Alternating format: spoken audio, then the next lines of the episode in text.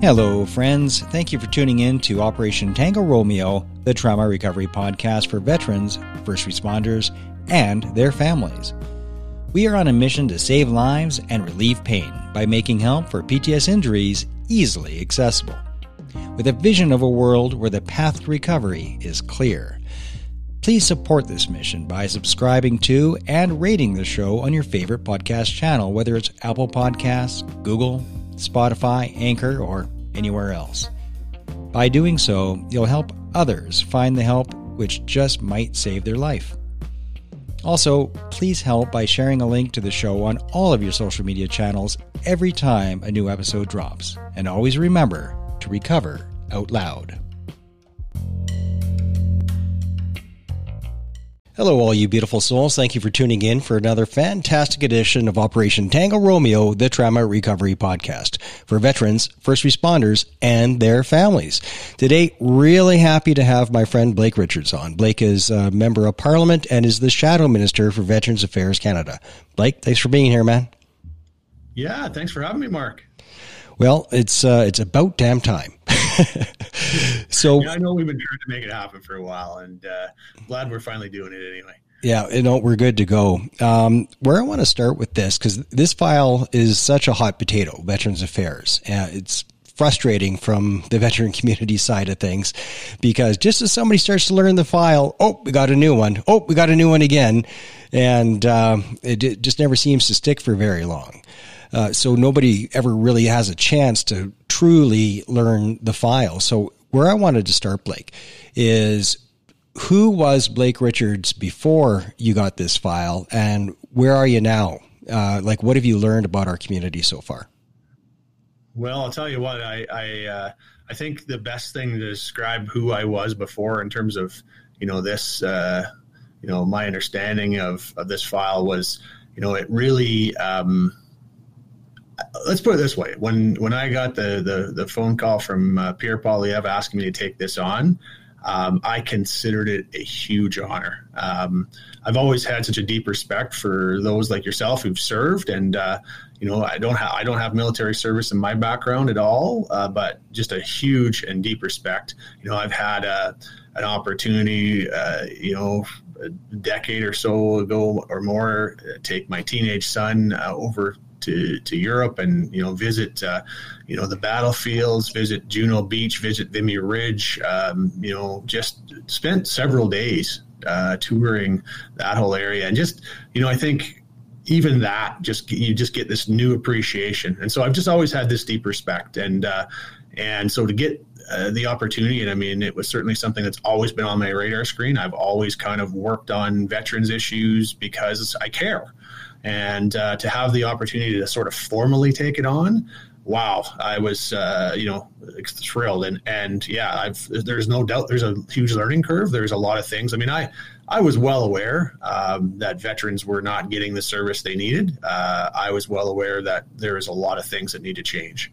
Um, but you know as you start to dig into it more um, you you know you, just more and more things that you realize that, that there is. And i've really tried to focus on listening uh, and hearing what are the actual concerns and what are the solutions because i don't have them. I don't pretend to have them but i do know uh, that we need to hear from our veterans as to what they are. And you know i think not just our veterans our families but also the service providers the people that that, that uh, you know they're filling some of the gaps that veterans affairs isn't now. There's a lot of great organizations out there listening to them. What what can veterans affairs do differently? And and so i think you know you spoke to the idea of um, you know the, the, constant change in politicians, uh, whether it be in the minister's office or you know a critic or shadow minister, whatever you want to call us. Um, and I'm really trying to see if I can find a way to sort of uh, you know bulletproof that, to, so to speak. In other words, I want to make sure that we've heard everything and put together a very comprehensive uh, document of here are the concerns that are out there. Here's what needs to be done to address them um, so that you know no matter who it is, when when there's a conservative government in this country, which I think is coming very soon, but whenever sure that happens, so. uh, I sure do too, uh, obviously. Uh, but I and I think it is. But what, what, whenever it is, I want to make sure that that conservative government, no matter who is in the minister's office, uh, is ready to hit the ground running and really make changes that are going to make a difference. And I think that's really where uh, we failed in the past, and I, I say we, I, I mean all political parties, uh, is you know you put someone in there, then they spend you know six months, a year, or however long it is learning uh, what's what the problems are, and by the time they get around to fixing them, uh, it's too late and then someone else comes in and it never really gets addressed. So i'm trying to really get an understanding and something that i can pass on to whoever it is. Uh, whether you know I, would love to have the opportunity but if it isn't me that, uh, that takes that file on in government um, i want to make sure whoever it is is prepared to succeed and, and to really hit the ground running on day one and, and really make a difference. It seems to me a simple solution for all of those files is to have a project management software, just like any commercial builder does. Um, for goodness sakes, my uh, automotive uh, auto body shop has it, where you have constant updates. Like here's the projects, here's the stages that they're at. So and and and here's the bar. You know, like here's the progress bar. You're 75% done. You're 90% done. And here's the estimated time of arrival or, or time of completion. Uh, every minister and shadow critic should have that uh, and with full public access. I mean, that's that's what we're paying for as taxpayers. You know, like where, what are the promises and which ones have been buried, which ones are still alive, and, and how's the progress on these promises? That's, uh, I think that would do a lot. I mean, talk about transparency you know, but that's the type of transparency I would love to see, and I think would go a long, long way to building trust with uh, with Canadians. What do you think of that idea? Yeah, well, and I think I think even beyond that, Mark is uh, you know. Um, frankly, we, what we need is we need more more veterans themselves involved, whether that be in mm. the department, whether that be in a minister's office, etc. Uh, because uh, let's face it, if we got anyone who knows how, who understands logistics, if we got anyone who understands how to get things done, uh, certainly it's our veteran community. And so let's get, let's get more veterans themselves involved in in in, in making this happen. Uh, to me, that that's uh, that that would have a huge impact too. so, you know, at the end of the day, it's it's about it's about getting things done. It's not about talk or uh, you know, uh, but it, there's no question that um, that you know uh, there's there's a there's a broken trust, and it's be- and I think the main reason for that broken trust is you know you, all you ever get is talk. You don't actually get action, and to me, it's it's you're right. If if, if we need to make sure there's going to be action. Well, part of the problem, Blake, is the government of Canada still looks at the Royal Canadian Legion as the official voice of the veteran community, and it is absolutely not. Uh, you would be hard pressed to find a veteran that would agree that they speak for us. Uh, it's mostly civilian run now, uh, all the way up to Dominion Command. And for goodness sakes, they won't even be on my show. you know, I can get everybody else, I can get you, but uh, I can't get the high and mighty Legion to come say hi and uh, to tell my audience what they're doing for veterans uh, nowadays. So, like, wh- why is the Royal Canadian Legion still accepted as a legitimate voice of the veterans community when they are not? Yeah, I mean, I, will I'll say this. I I think that uh, you know there's there's some there is some good things that the Legion does, um, and I, you know some of this there's some some service officers that I think do some really great work to really help uh, our veterans. Um, no question about that in my mind. But uh, in terms of you know, I think there is there's almost a bit of a a line, uh, and I'll I'll say you know the more modern veteran. Um, doesn't necessarily feel that comfortable in in the Legion right now. And and I think you know I, have talked to uh, a local uh, guy lately, and he actually has gotten himself involved in the Legion. But he's he he's very clear that he understands exactly why uh, people you know uh, a lot of our younger veterans, our more modern veterans, don't necessarily feel because it. I don't think it, it's not just the Legion, but I think a lot of the typical or and Veterans Affairs itself is another example of this. Um, they're not really set up and designed to serve uh, our our veterans of today. Uh, and so there's no no no doubt there's a reason why there's so many other organizations stepping forward to sort of fill some of those gaps. I think the Legion could could do it. They just need to they just need to modernize a little bit. Um, but you know there are some really good people that are really trying to make a, a big difference at the Legion too. So I I'm not going to be quite as quick to say the the um, the, the, you know, that there isn't a value in the Legion. I think. Well, I'm not is. saying that there's not a. Yeah. I'm not saying there's not a value Blake. I'm saying that yeah. they shouldn't be the official voice of veterans, and they yeah. are. Uh, they they're, they're always pulled in as a stakeholder. Like when I was testifying in Ottawa, uh, there was somebody from the Legion. Um, why I don't know because they had absolutely nothing to offer, if you recall. But um, uh, they are always included as part of the conversation, whether they had served or not. And I, I think that that's a misstep. Um, a good example yeah. is the 2006 uh, uh, Veterans Charter. So the the before and after 2006, you know, no, nobody in the veteran community was happy about that, um, but everybody was to blame for that because it was it was bipartisan.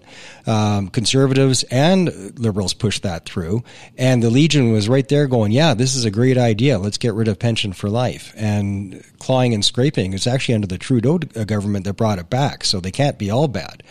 But um, either way, the point is, is that they are not a great they are not an accepted and respected voice of the veterans. But yes, they do do good work, absolutely, yeah. including I've experienced it firsthand uh, help from the Legion. Absolutely true, and I yeah. say it all the time that their service officers are fantastic and necessary. Unfortunately, necessary. And let's go to there. Um, yeah. So yeah. The, the, Legion well, has. I can, if I just can first, Mark, before we go there, sure, because you're, you're, right. Like I, I, you are absolutely right. It's it's unfortunate that, that, that there's even a need for service officers because that's what really I was going to say. Yeah, yeah. But but beyond that, um, you know, you're you're right. Like um, to consider any organization, Legion or otherwise, uh, the voice for veterans. Uh, you know, you, I don't know how anyone can do that. There's a there's a there's a there's a lot of diversity in our veteran community, and mm-hmm. and we need to make sure we're serving everybody. Um, and if we, you know, if we're going to hear the voice of veterans, we need to talk to a lot more than just one organization or a lot more than just one person, right? So. Yeah, and and you nailed it uh, right on the head. Like, why do we even need service officers? We need advocates for our advocates, you know. Yeah. Um, yeah. But it's uh, the Veterans Affairs system, whether it's on purpose or by design, is predatory, because when you suffer from uh, uh from PTSD, administrative burdens are just a mountain that cannot be climbed uh, for many many people. Some can do it, but most can't, and it's always a fight. It's always deny, deny, deny until they die. Every time, right? I just have my tinnitus claim uh, denied without a phone call, without any investigation, and they were barking up the wrong tree. Well, uh, what's the exam for your inner ear? tinnitus isn't from the inner ear; it's neural inflammation in your brain. But but you want to know about my inner ear, which has nothing to do about tinnitus. Uh, so without any science, the, um, the the claim gets denied. That's just one example. Um, it, what plans do you have, Blake, after hearing so many stories like what I just uh, gave you? What's your plan to to make it better so that there's not a bureaucratic wall between veterans and the services that they deserve? Well, you know, I think uh, the first thing that I would say is this: um, you know, there's there's a service standard now for processing claims of 16 weeks. And when I'm in when I'm in rooms of veterans, they do exactly what you just did. They laugh. Yeah. They say, "Yeah, right. Like when has anyone ever gotten anything done in 16 weeks?" And that's first of all, 16 weeks is too long to begin with. It's ridiculous. But, yeah. And it's more like 8 months. There's nowhere but we're nowhere near meeting even that, which is too which is too too high of a standard, I think. Um, you know, it should there should be it should be happening much quicker than that. Um, but it's not. Yeah, I mean, I hear t- routinely of a year, two years. I, I've had many people tell me five years. You know, and and uh, and that's just completely unacceptable. So you know, I think there there are a lot of there's a lot of things that need to go into changing that. Um, but I think there's a couple of things that right off the top I think could really um, not only lower that that wait time that that, that exists uh, and that whole you know delay delay delay part. Uh, but we could also uh, have a huge dent in the deny deny deny part which would be simply uh, you know and you mentioned tinnitus is it, it, it's the one i hear the most frequently the most commonly.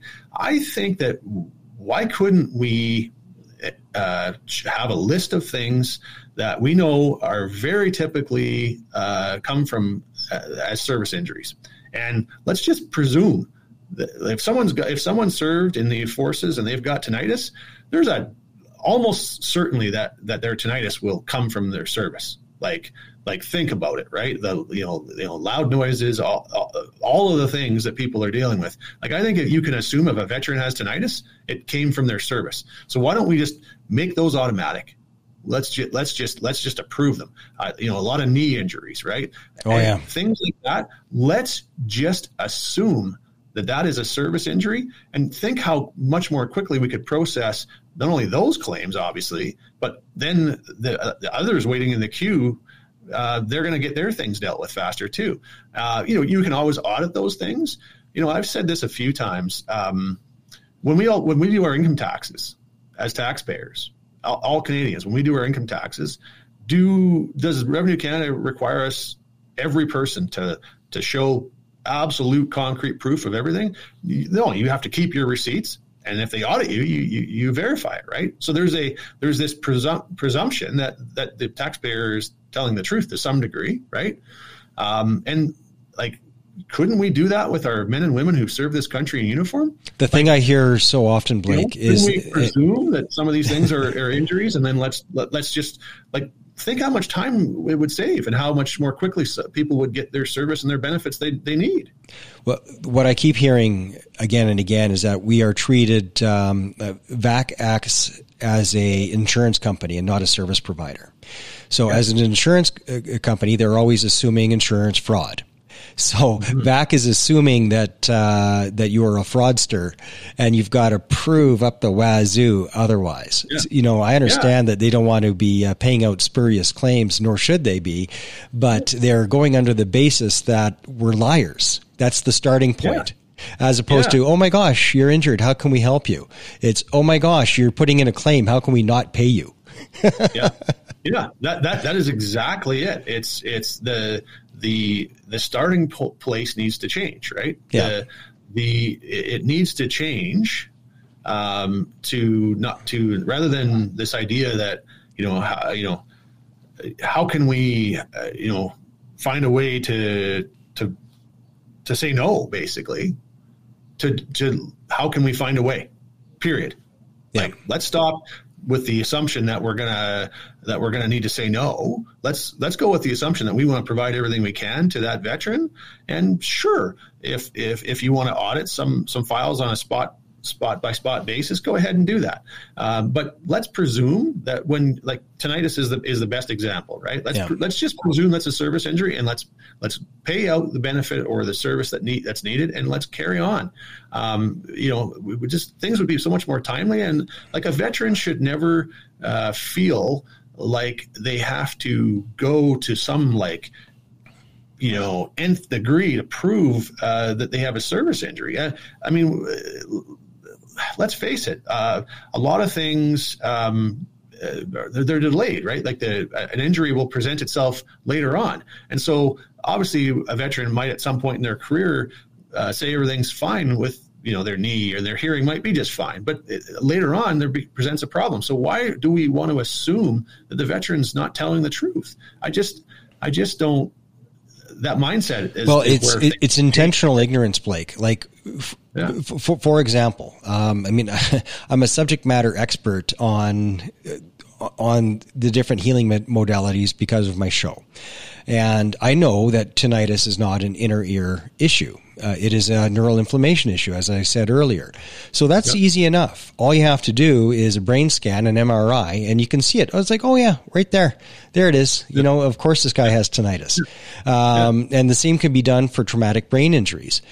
And the same can be done for PTSD as well. You do the brain scan and you can see it. It's a neurological injury. Uh, so guess how many people I know have had brain scans? Zero. you know, it's not even considered. And yet that is uh, the only diagnostic tool that we have, and it's not being used. And it clears up a lot of it. Yeah.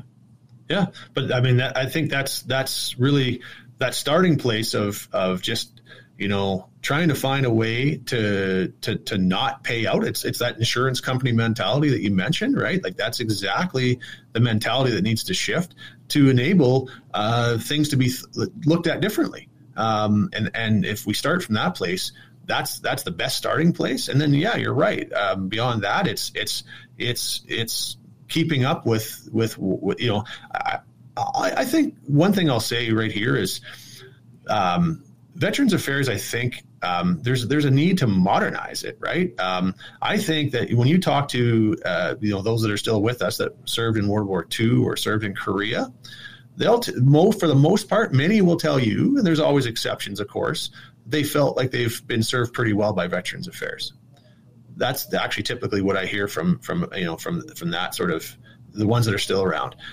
Anyone sort of beyond that, whether they're peacekeepers, whether they served in Afghanistan, Gulf War, wherever it might have been, uh, you, typically you hear the opposite, right? They don't feel they've been served pretty well. There's always examples where someone did feel like they got the service they needed, and I think it's just that the programs and the services and their procedures have not been modernized. They haven't been changed uh, to serve the veteran of today um, and what we understand about injuries now, particularly when we talk about uh, you know mental injuries. Um, those injuries, uh, I, I, don't think we have programs and services that are really designed around them. Uh, and so, to me, there's a need to to relook at all of that and figure out how do we serve the veteran of today. And that is exactly my wheelhouse and something that I can help with. But guess how many uh, calls I've had from VAC? Zero, or the, or or or the minister or or any of it. Zero. Nobody's asked me for any advice, and I'm probably the number one guy in the country when it comes to healing modalities.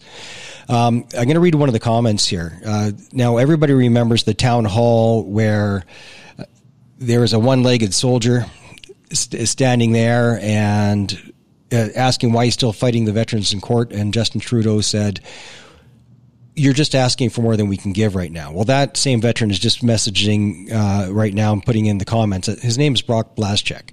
And here's Brock's first comment here. Uh, does no one realize that VAC is just there to protect the DND? That's the Department of National Defense. It's all about band aids and not treatment, which breaks the troops even further. So true, Brock instead of straight up treating them. Why is VAC like uh, WCB and gets on the DND's case about common injuries? And then he says, um, what would be great instead of talks of modernization would be for VAC to hold DND accountable for not providing proper uh, duty of care. You know, thank you.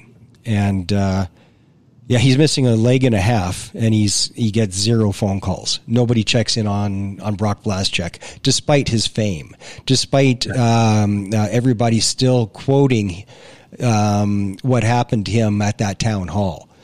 You know, you're asking for more than we can give. This is the guy talking to us right now. Um, so, what would you say to to uh, to Brock? Well, I mean, the first thing I'd say, and I mean, I know this this is something people often say and don't mean it, but first thing I'd say is is you know, Brock, thank you for your service. Uh, and and thank you for your service needs to not just stop with the words, right? Thank you for your service needs to be about making sure that we're providing you what you need uh, and the care and the support and the benefits and everything that that, that a veteran needs. And so, um, you know, that's the problem. Is I think it often stops at the words, right? It's it's thank you for your service. Okay, see ya. Uh, and and I think you know some of the points that Brock's raising here are absolutely incredibly valid. Um, I think that what happens is a lot of times there are things that don't get documented properly, and there isn't a, a, a proper interface uh, upon you know dur- uh, during the release process, but also afterwards. Like DND, in fact, there needs to be a lot better uh, coordination so that um, there's a seamless transition. Uh, and that that you know it, you know the records. I, I, I think when we talk about records of uh, vet, you know whether it's a serving member or a veteran, they're um, they need to be in more more control of those things so they can make sure that they're accurate. Because I've heard so many stories where what happens is that's exactly what's fall back on. Uh, you know, well, this couldn't be a service injury because there's nothing documented. Well, uh, let's make sure the, the the, the the forces member or the veteran, uh, whichever the case might be, has has more control over that stuff, so that so that because it is it, it is it's a it's it's that insurance company or you know uh, type of a mentality that we're going to try to prevent uh, this from happening, and so let's let's give the the the service member or the veteran more control over uh, that process um, so they can be, uh, you know, uh, on top of what's happening with them, right? Um, well, there also has to be an understanding, that, like that mentality shift of, of Veterans Affairs itself. Uh, you know, to to change the mentality of let's find a way to say no to let's find a way to say yes, right? So there also has to be acknowledgement, Blake, and um, I can only speak to the infantry because that's where I served uh, in the same unit that Brock served.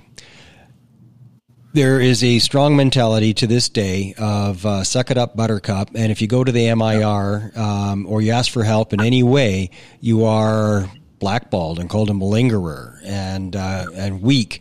And all of a sudden, you have a dent in your career. Your career is either stalled or dead um, because you asked for help. Now, that is there's been some progress over the last five years, and um, but it's still not great. So that is why so many injuries are not documented, because documenting it can be a career ender.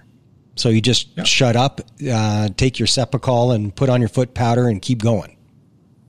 Yep.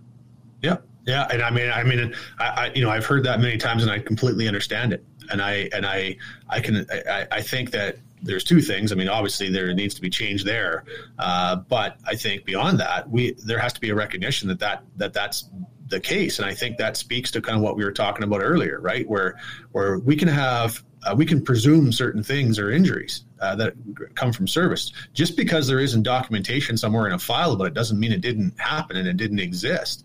So I, I, I think that's really the trigger there is that we need to understand that that uh, just because something isn't in a file somewhere doesn't mean it didn't happen. And uh, why don't we presume that it, you know it, uh, certain there can be a list of presumptive injuries even, uh, and and then beyond that, uh, again, it's that whole mentality shift of let's let's try to find a way to to serve the veteran and you know uh, I, I, don't know that you know we have to have all kinds of documentation of that let's let's let's let's understand and appreciate the role that our veterans uh, performed for this country, and just you know make the assumption that uh, that we have someone here who needs our help, instead of trying to find a way to say no, right? For every veteran that is gaming the system, and I mean, there's the occasional one that does, but they are rare from what I've yeah. seen. But for everyone that does exist, there's got to be a hundred that just never bothered putting in a claim because of all the stories that they hear of mm-hmm. what a nightmare it is to to put in that claim.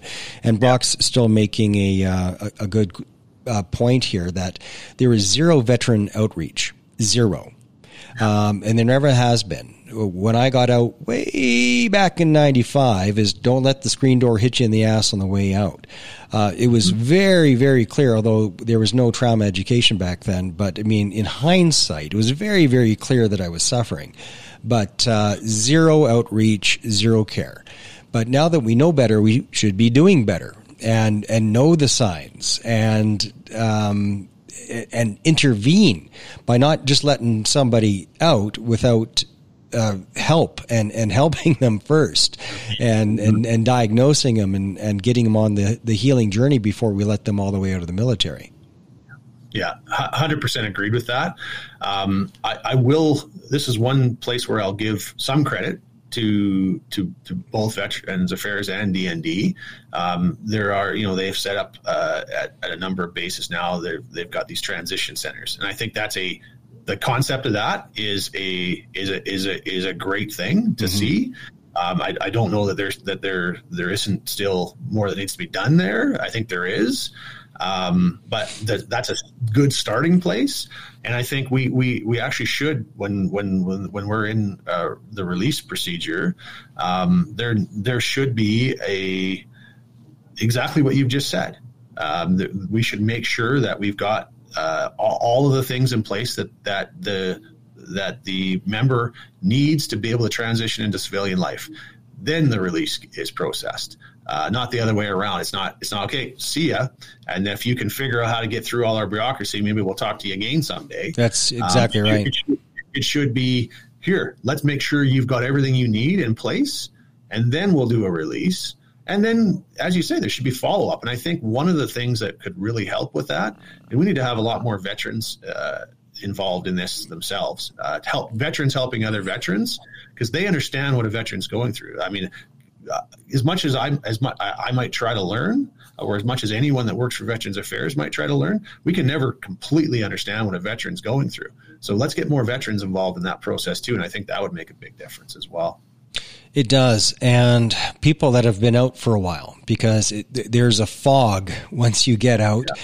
and it takes a while being in the civilian world before you can have hindsight. Uh, like when you're in it, you can't see the forest for the trees. But when you've been out for long enough and you've already been down the healing journey yourself, like I have, uh, then you have perspective that's required. So um, now, I'm not saying that people like myself are easy to find. We're not, but uh, I, I agree that is what needs to happen in order to keep these systems um, working. Because uh, I agree, the JPSU is a, uh, the transition unit. They those are good ideas, but how effective are they? Well, we we can't have the fox watching the henhouse here. Uh, we need outside consultants like myself to to have a look at it and uh, give it a scorecard. Yeah, yeah, and and and yeah, don't get me wrong. Like I, by no means am I am I suggesting that I think the, the you know the the, the transition uh, uh suddenly has just uh, become perfect. Uh, I just all I'm doing is applauding it, the initiative at least. Yeah, uh, I, I agree. That, that, recognition and understanding that there needs to be something done better. Yep. That's a great starting place. Um, the, is is there a lot more that needs to be done? Yeah, because I mean, I I routinely hear from veterans, uh, you know, whether uh, you know uh, they've just just uh, left the military or have some time ago, who say like, no one told me anything. I had no idea what I was entitled to. I had no idea.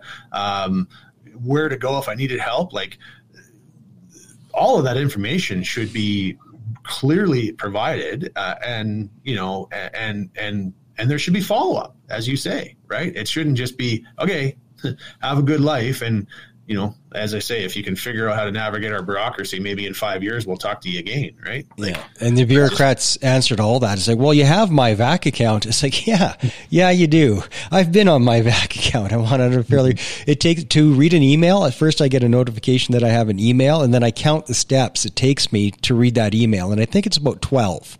So I got to do 12 clicks and plus uh, uh, super duper sign in um, just to read an email, as opposed to clicking some sort of security waiver to get the email directly, which of course I would do if I was an option, so I can click once instead of 12 times. Yeah. But but it's uh, it, it's ridiculous. Yeah. So there's that. There's a perfect example, right? Like it's uh, it's it's it's it's the worst example of government bureaucracy, right? And we all know how much fun that is to deal with. And frankly, when you know, I, you, you know, you think about a, a, a, forces member who's kind of you know joined joined uh, you know gone into service at, at the age of eighteen. There's a lot of things that they've never had to to do, and one of those things is to, is to deal with pros, you know processes like that, right? Like, um, and there's a lot of things uh, that you know uh, the military is always taken care of uh, and to, to sort of put someone in a position where like, okay, just figure it out on your own. Uh, that's a pretty tough position to be in for someone who all their life has has has, has functioned in that kind of an environment, right? Yeah, that's true. There was a um, uh, when I had Erin O'Toole on the show, he had a good idea about health passports for for veterans, where basically if you think it's going to help you, just go do it. you know, uh, here yeah. here's the credit card, go tour and uh, because Medavie Blue Cross, uh, they're right up there with the deny, deny until they die. you know, I've had all yeah. kinds of uh, chiropractic and whatnot. Um, uh, where I had to pay it back. I'm like, oh, come on! I thought this was a, bl- I thought that's this was a health passport. If I need it because of stress and anxiety and it's affecting my spinal column, that I can go get that adjusted. Oh no, no, no. Uh, you need to have a note from an MD who has absolutely no expertise in this whatsoever um, to to get me uh, that that prescription. It's like trying to get a prescription for for cannabis. Good luck with that. You know, uh, if you if you find that doctor, um, the only way I could find one is, is through the cannabis suppliers themselves. But VAC will not write uh, like at the OSI clinic. They will not write that prescription. Hell no. So you've got to find alternative sources just to get that uh, prescription. Eventually, you can get it, but they fight you tooth and nail just to get that. So that that's what we're up against, Blake. Yeah, uh, absolutely, and I and I think you know your point about doctors too, right? I mean, uh, there's a lot of doctors out there who have who who have no knowledge or understanding of of service injuries and and what you know what a veteran's dealing with. And and and so like that that whole process that that's what's required uh, you know and, and and how many veterans uh, you know if they join the forces at an early age how many of them have ever had to go and find a doctor even? Right? Right. So so there's there's there's the first problem right? And then you you find one and they don't have a clue what you're dealing with yeah. Um, it's it's it's like uh, again, it just goes back to that whole idea of you know uh, expecting the veteran to to to go out of their way to to prove everything they need and to you know go through all kinds of bureaucratic processes. Well, and I think it, it, it's so extreme. Starting place. We're never we're never you know it's we're never going to properly serve, serve our veterans. It's so ex- it, the the bureaucratic wall is so extreme, Blake, that there's people with missing limbs, like uh, Brock just mentioned here. Uh, it took him eight months to get a new prosthetic leg. Eight months to get a new prosthetic leg because th- these prostheses they need to be changed because the stump doesn't stay the same.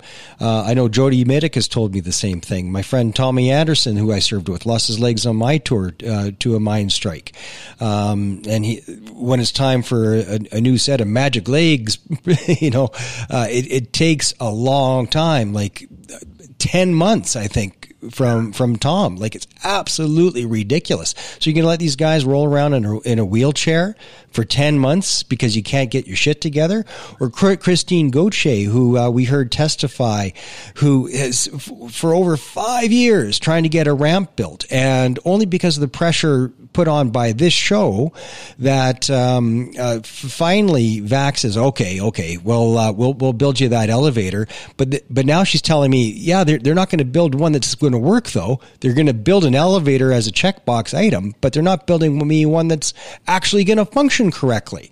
And what's her recourse? You know, like how does she get that fixed? Problem, there isn't. She doesn't. She doesn't have. That's the problem. She doesn't have any, and she should, right? Um, but yeah, like you know that she's a she's a great example, right? Like I mean, I I her, I I you know I've heard her story too, as as you well know, and um, you know she she literally drags herself across her gravel driveway and up a set of you know crawls up a set of stairs to get into her home like how are we taking care of of of, of uh, Christine Gauthier? How how are we serving her properly when her requirement to be able to go out of her house to go anywhere, to go do shopping, to do whatever is twice, once going out, once coming in, drag herself across a gravel driveway and then set of stairs. Like that that is absolutely unacceptable. It's disgusting. And if this is how it's going to be for somebody that vac uses as a literal poster girl they use her yeah. image in advertisements saying how great we are. Um, she is a competitive athlete a paralympian an invictus games competitor. The literal poster girl and even she has to fight and fight and fight mm. just for the basic things because the people at VAC are treating it like it's their own money. Like they're personally cutting the check and it's going to dip into their kids' Christmas fund. Give her the damn elevator the way she needs it. You know, quit, quit uh, nickel and diamond and just do it. Now, as the shadow minister, uh, what do you have any power or like what influence do you actually have for let's say christine gauthier's uh, case? Let's use that one in particular. I wished i had a hell of a lot more i'll tell you that. Um, uh, things would be a lot different if i did. Um, you know is uh, obviously the one thing that i do have is we've got a bit of a platform to try to to to to, to raise these issues and bring attention around them. Like realistically, the ability as as a shadow minister to actually, uh, influence the legislation directly, it's it's it's very minimal. Um, in fact, almost non-existent. But what, what I think what we do have, eh, much like what you have with with with your podcast, is a platform to raise the awareness around these things. You know, and and I'm sure we'll talk about the the MAID situation at some point, and that's been an area where both of us we've been able to raise that into the public awareness a lot more. Um, and I think that's the platform that we have to be able to make change. So I've focused a little bit on on those things, but I mean, I'm also focused on preparing for when we do have the opportunity to to to, to really dig in and make change. And I think to me, that's um, that's mostly what I'm focused on. I'm I mean, I'm much like uh, much like everyone in the veteran community, I'm focused on getting things done, and and so it's a very frustrating position to be in for me uh, to be able to to talk about things but not be able to actually take action. But I cannot wait for the day when we can actually take action, and we're going to be ready. So. Um, expect change. Now, should the Conservatives form government, can you just make me this one promise, Blake, that you'll get at least Christine fixed up?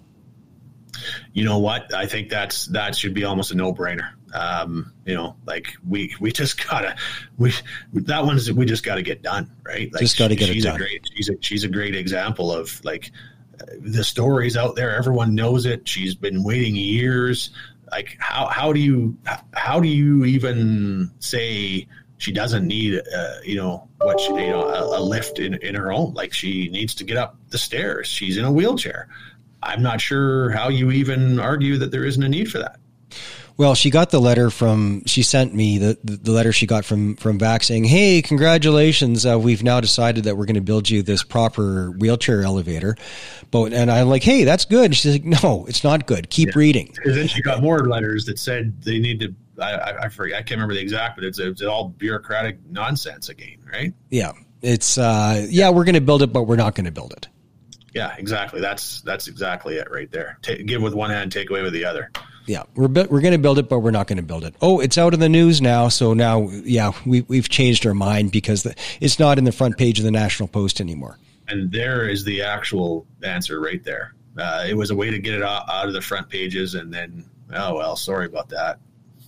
Yeah, absolutely ridiculous. Um, let's talk about MAID. So that's how we met. Um, yeah. w- the Minister of Veterans Affairs, MacAulay,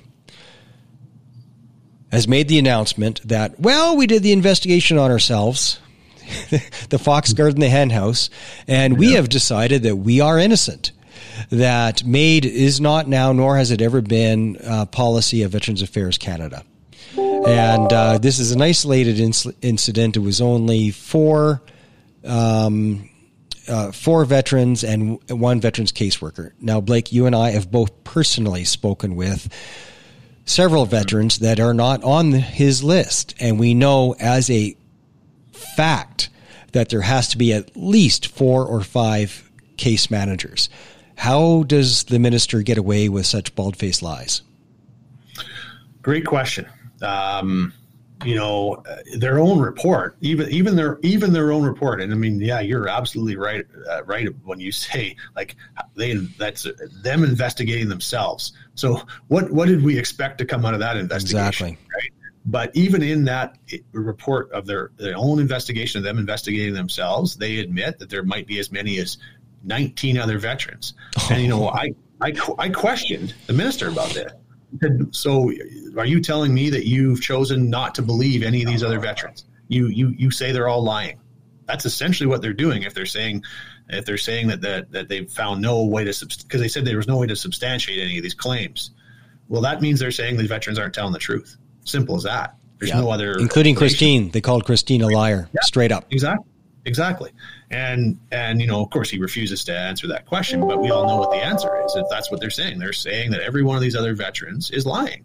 Um, I, I, do believe him about one thing. I don't. I don't. I don't think there was ever a Veterans Affairs policy uh, to to do this. But there's clearly people within Veterans Affairs, may, maybe even well intentioned. I don't know, but who are offering this and and unfortunately even pressuring people. Um, and uh, you know, I'll, you you've had uh, people on your on your show that that have uh, you know talked about what happened to them. Uh, I talked to a guy not too long ago in uh, Newfoundland, and he um, he was uh, assessed as I can't remember if it was 98 or 99 percent disabled. Of course, there's there's a number of things that he was looking to qualify for that would require him to be 100 percent disabled. Uh, so he was looking to get reassessed, and he the the worker the the worker they sent out to assess him, the first question that they asked him, uh, and one of the things he was looking for was home care. First thing they asked him uh, is, "Would you like MAID?" Well, he didn't even know what MAID was actually. He he actually thought, and it's going to sound funny, but he actually thought they were offering him someone to help clean his house. And so he asked more about it, and they explained what MAID was, and he said to them, "You know, I'm not looking for medical assistance in dying. I'm looking for medical assistance in living." And I think that really is what speaks to this. Like that's what's happening is veterans are coming saying, I need help to get whatever service it is, whatever benefit is I might need to be able to live my life. And instead to have Veterans Affairs tell you, someone from Veterans Affairs, and this happened to this particular guy twice, um, you know, well, I'll tell you what, it's, I know it's tough. So, uh, you know, if you want to end it, we can help you with that, right? Well, like just this this story by itself, Blake. Is, well, we, we can't give you a wheelchair lift, but we can we can help you end your life if it's too tough to live without the wheelchair lift, right? Oh, like, oh yeah, me, we'll, we'll kill you. Better than blowing like, your brains out. Yeah, we'll do it for you. That, what does that do? What does that say? How does that make uh, everyone else feel who who who has to try and figure out a way to navigate Veterans Affairs, and especially if they're if you're dealing with mental injuries, uh, and you've already maybe got thoughts that you don't want to be having. Uh, and you you know that you you might call Veterans Affairs now, and, and they might say, "Hey, you know what? We got something for you. We can help you. We can help you die here." And and not only is it being suggested in some cases, but being pushed upon veterans. Like, does that not is that not going to prevent more veterans from coming forward to look for help from Veterans Affairs? Without a doubt, it will. Oh, any um, any trust that was still in Veterans Affairs is, is, is gone now, Blake. It's it's yeah. gone.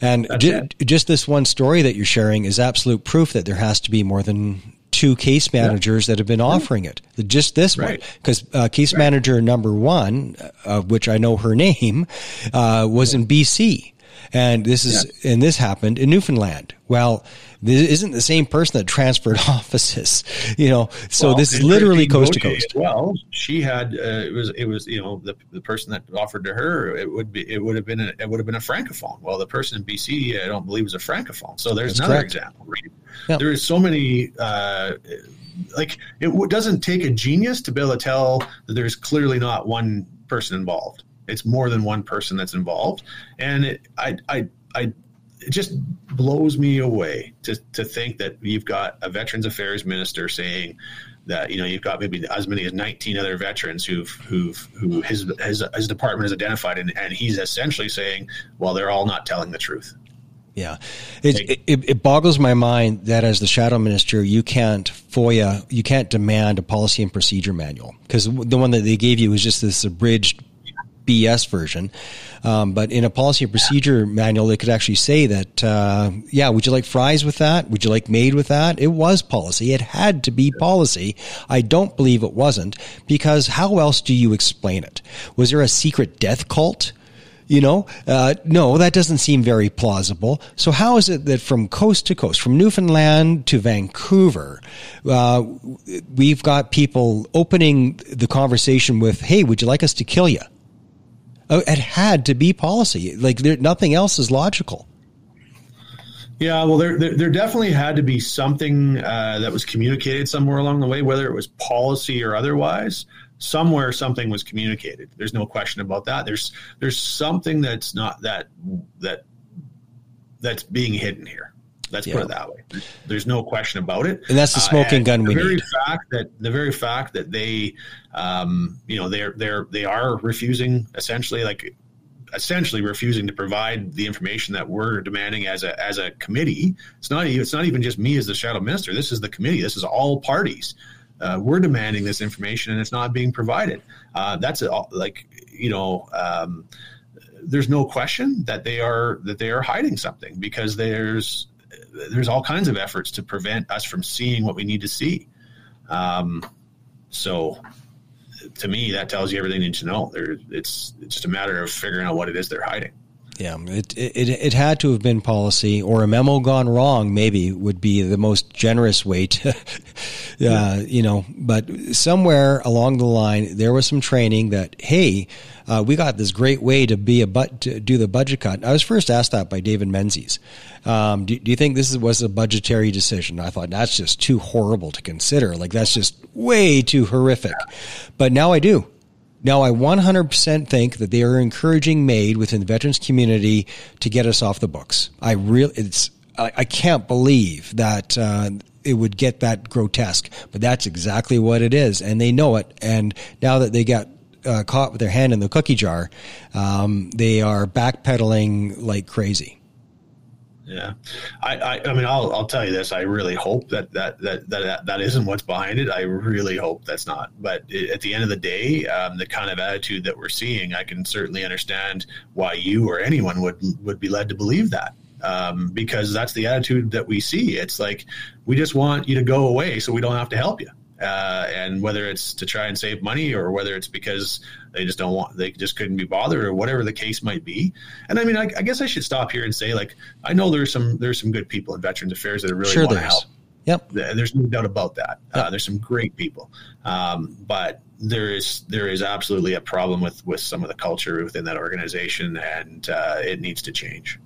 So, what if we uh, discovered there was um, when I testified that was that was specifically about MAID, but when Christine Gauthier was testifying in front of the Standing Committee on Veterans Affairs, that was about uh, service issues.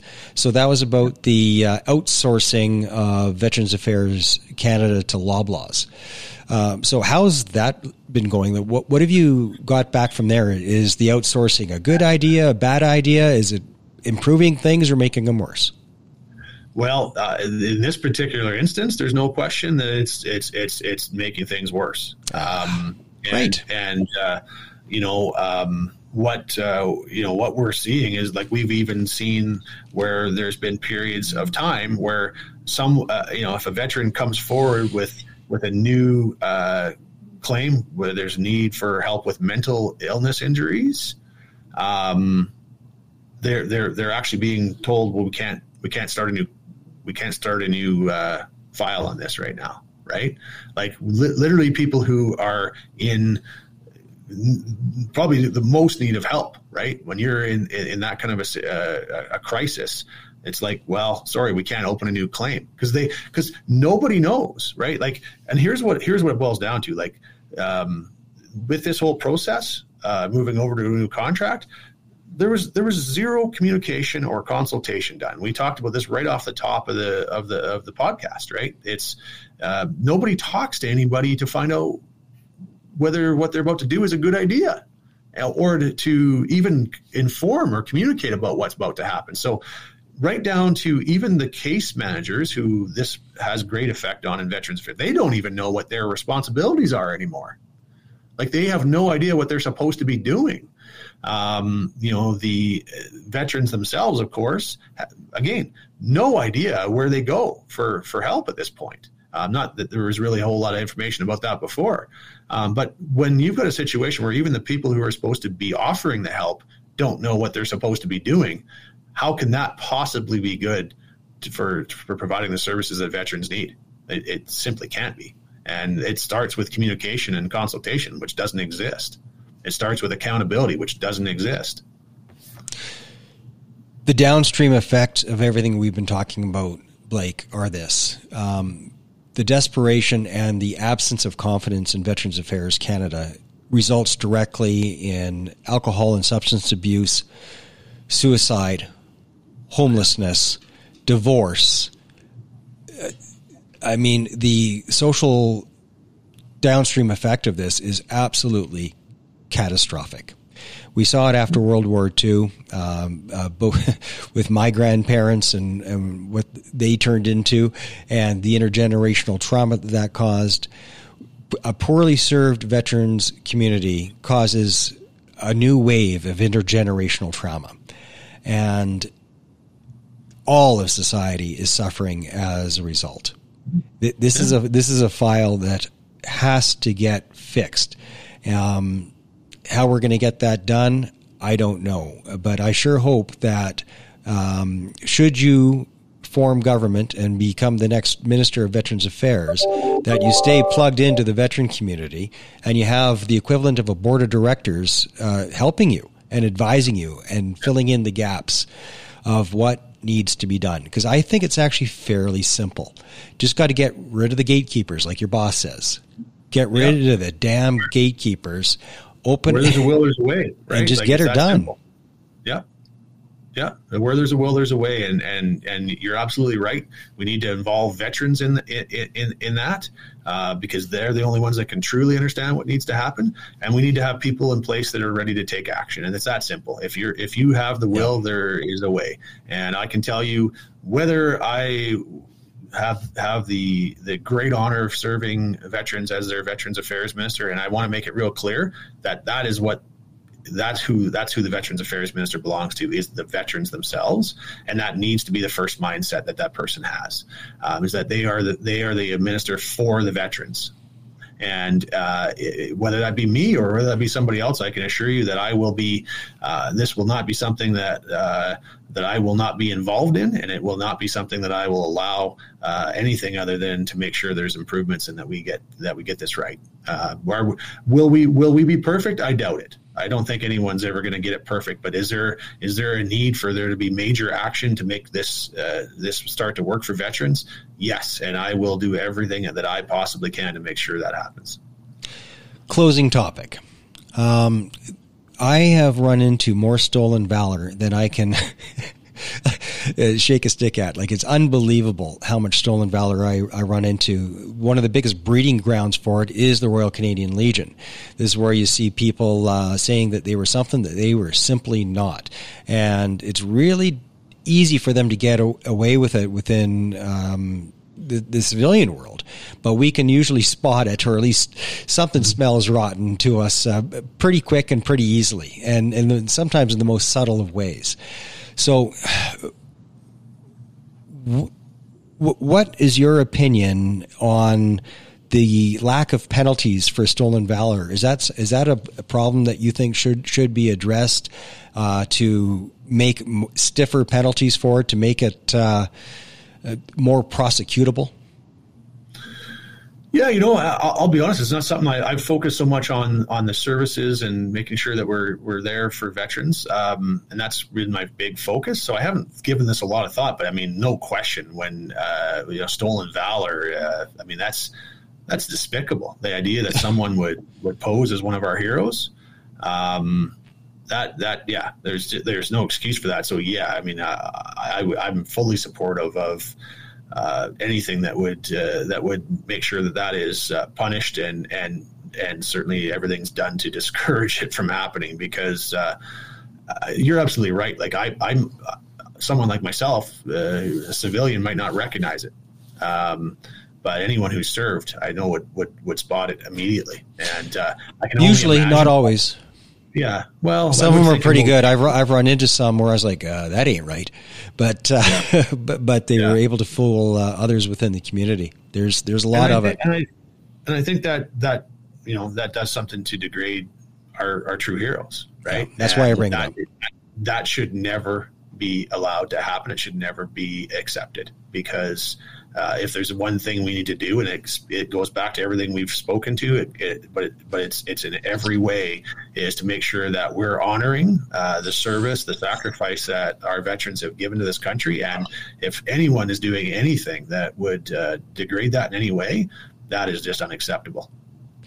Well, I've seen them in motorcycle clubs. I've seen them at the Royal Canadian Legion. I run into them in parking lots, and uh, we have seen pictures of them on Stolen Valor Canada getting married in a uniform that they've never worn, that they were never issued.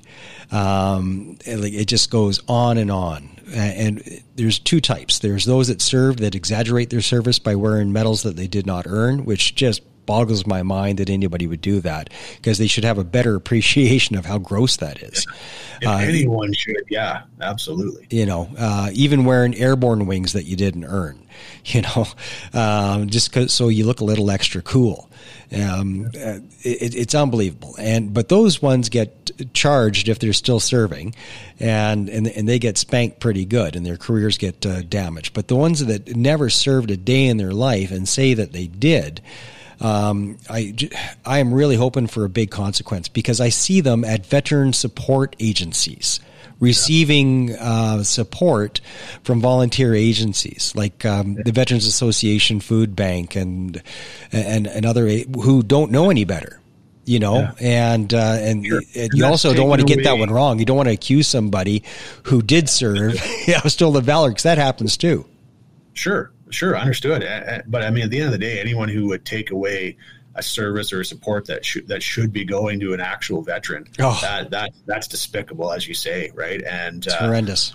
And so, yeah, absolutely. And, and you know, like you mentioned, uh, homeless veterans, and I, I just got to tell you, like the idea that the, that we even ha- that we even have to say that those two words together, homeless and veteran, um, that's that's like what a what a what a what a shame, like what a crying shame. Um, and and it goes back to you know this the services that uh, that need to be there. Um, this generally isn't a problem that exists because there's a lack of homes. It's a problem that exists because of all the things that you talked about earlier, right? Um, we're not we're not providing the services and support that people need, and and that leads them to become homeless. And um, you know when you've got thousands of veterans out there without without uh, you know without proper uh, shelter, even. Um, man, we're failing. We're failing miserably, and that's got to change too. Yeah, and they are a real thing. Although uh, the Legion has a an initiative to try to track down and, and, and help homeless veterans. And yet at the same time, uh, I've heard them say that there's no such thing as homeless veterans. So pick a lane. but I know that it's a big, big problem. And there's different levels of homelessness. There's the couch surfing as well. Yeah. Um, yeah. There's been lots of that. Lots of yeah. that and that's just that's a problem too. Like that, that I'm sorry, but there's just like there's one if there's uh, if there is one group of Canadians who should who should we should never be able to say that about it should be our it's our veterans, and uh, that's just got to change. It does.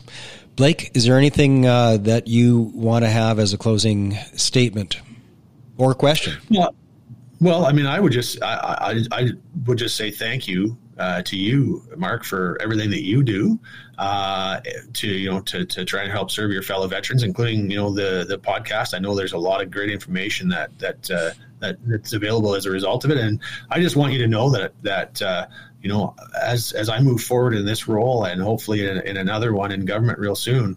Um, I, I, you know, I look forward to continuing to work with you and to and to working with the entire veteran community to make sure that we get that we that we we honor your service and sacrifice with not just a thank you in words, but a thank you with what we do in our actions and making sure that we're providing uh, the services and support that, that veterans need.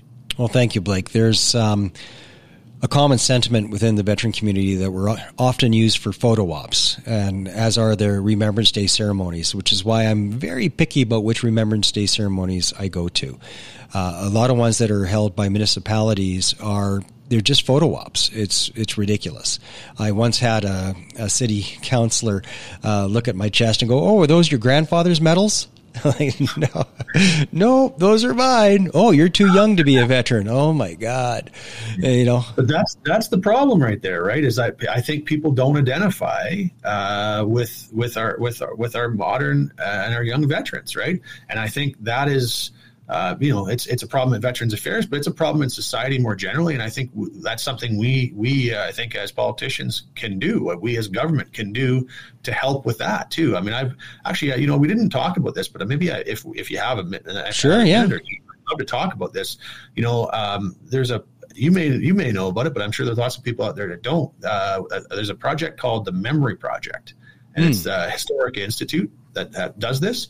I worked with them about a decade or so ago. Uh, they were trying to uh, uh, make sure that we um, digitized a lot of the stories and artifacts and things of of uh, World War II veterans while we still had them around. And they're really in the process right now. And I've been working with them to try to uh, get them some funding through both government and private sector um, to be able to uh, open this up so that we can uh, really um, ensure that, especially kids in schools and otherwise, have uh, have greater access to firsthand accounts whether it be um, you know the in-person visits that can happen, but also digitizing it all for future generations so that all of the service of our, you know, whether it be our peacekeeping veterans, our Gulf War veterans, our Afghanistan veterans, um, are that our that our kids of today can learn from it. Because I when I think about my generation, like everybody kind of had uh, you know a grandfather or some other relative, and my, my grandfather served. Both my grandfathers served in World War II, and my great grandfather uh, served in World War One. So I I had those personal connections. And I think a lot of kids these days they have those personal connections too, but we don't recognize like like today's veteran. I don't know that that there's a lot of uh, veterans out there that maybe the, their neighbors even down the street don't even know that they were a veteran who served this country. And I think we've really got to change that because I think um, when you you know, there's a lot of things I could say about our, our American friends, but one thing they do get right is they they appreciate and respect the service. Uh, and I think in Canada, uh, you know, there's a lot of things that we could do better, uh, just as Canadians in general. You know, I've often said to people, even, you know, uh, when a veteran has their veterans uh, plates on their car, um, you go up and thank them right? Go up and thank them. And uh, and I just think like all those little things uh, we need to do to show that appreciation. And you know, so this idea, this memory project, which is a way to uh, I think put our veterans in front of uh, more and more of our of our school children and otherwise, so that they can grow up with that respect and appreciation. Um, I think if if if if that's where we start, um, then uh, then getting the rest of it right is a lot easier. Well, just in Alberta alone, there are three different individuals I know of that have done something similar to the Memory Project. The problem is, is that there are tons, tens of thousands of hours of professionally recorded uh, interviews and stories that are in the basement of the museum or, or right. on somebody's hard drive, and they're not out there for the for the public consumption. Uh, Karen Karen Storwick uh, is doing it. She did it for the Museum of the Regiments. Dixon Christie up in Edmonton has done it um, with the Battle Scars uh, series, and Al Cameron uh, in Sylvan Lake uh, does it all the time. I've I've been interviewed by Al, so yeah. the, a lot of these stories are recorded and professionally done, but then uh, then they're buried and, and they're, they're, not for public consumption. So the Memory Project could uh, tap into and say, hey, you know, uh, would you share? And then we can consolidate yeah. it all. Great. Well, let's let's let's connect offline on that then, Mark, because that needs to happen. But it, but you're right. Like it can't be. We can't just record these things and they and they and they gather dust in a, in a in a archive somewhere. Like they need to be used. They need to be like like like our school kids. They should they should they should be they should be seeing these things in in school. Um, uh, as an example. Uh, but like, I think if we if we can't do more to ensure that that the average Canadian really appreciates the the service and sacrifice and, and really really has an understanding of it um, then fixing all these things is that much harder right? Well an example is tommy prince. He should be on our five dollar bill. You know i had the daughter of tommy prince on the show. I had that wonderful honor of having karen here in the studio. And if the story of just i mean there's many many more. There's francis mugabo. There's there, there's many. But um, if the story of Tommy Prince was told and was put out there properly in a in a blockbuster movie, I mean, he's basically the father of the American Green Berets and Canadian Special Forces. It all came from Tommy, and. Uh, not as a member uh, of of the unit, but he stuck out. He was the most decorated um, member of the First Special Service Force. The name the Devil's Brigade, they didn't get that without Tommy so the entire German army called an entire brigade the Devil's Brigade because of one man more than any other. Um, like he was a super Rambo. And yet his story is not being told. Uh, the name right. Tommy Prince, if that was on the lips and the minds of every First Nations person in this country, what that would do for their community is fantastic. The pride that that would bring is fantastic. And, and, and, and he's just one of many. Right one right. of many of our indigenous veterans that, that are spectacular, but we don't tell our stories and we have to tell our stories, tell them loudly, tell them proudly. That's what we have to do. Exactly. That's, that's exactly it. I mean, there's, there is, there's so much heroism that, uh, Canadians have no idea. Uh, and, uh, you know, it's, it, it goes right back all the way to, you know, uh, everywhere we've served. I mean, there is so many heroes and so many so many stories that that we as as Canadians should all be so proud of, and and most Canadians probably couldn't even tell you, uh, you know, like Tommy Prince. I bet you most Canadians wouldn't even recognize the name. No, guaranteed. Uh, or or his picture. You know, that's why it has to be on the five dollar bill. It, we got a stamp for him, so that's pretty good. But um, who the hell uses a stamp anymore? you know, we got to get him on the five dollar bill. And it's a good place to start. Yeah.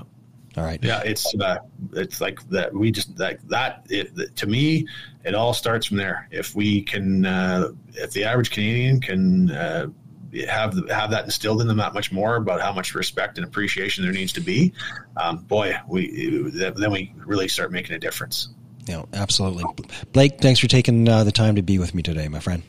Absolutely, Mark. Really appreciate it. Hundred percent. Stay on the line, Blake. You're listening to Operation Tango Romeo, the Trauma Recovery Podcast for veterans, first responders, and their families.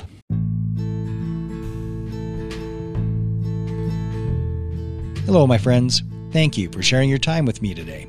I hope you found value in today's episode. If you found this episode helpful, healing, or informative, please let me know by leaving a rating on either Spotify or Apple. And please share, share like the sugar bear on all of your social media channels because sharing is caring.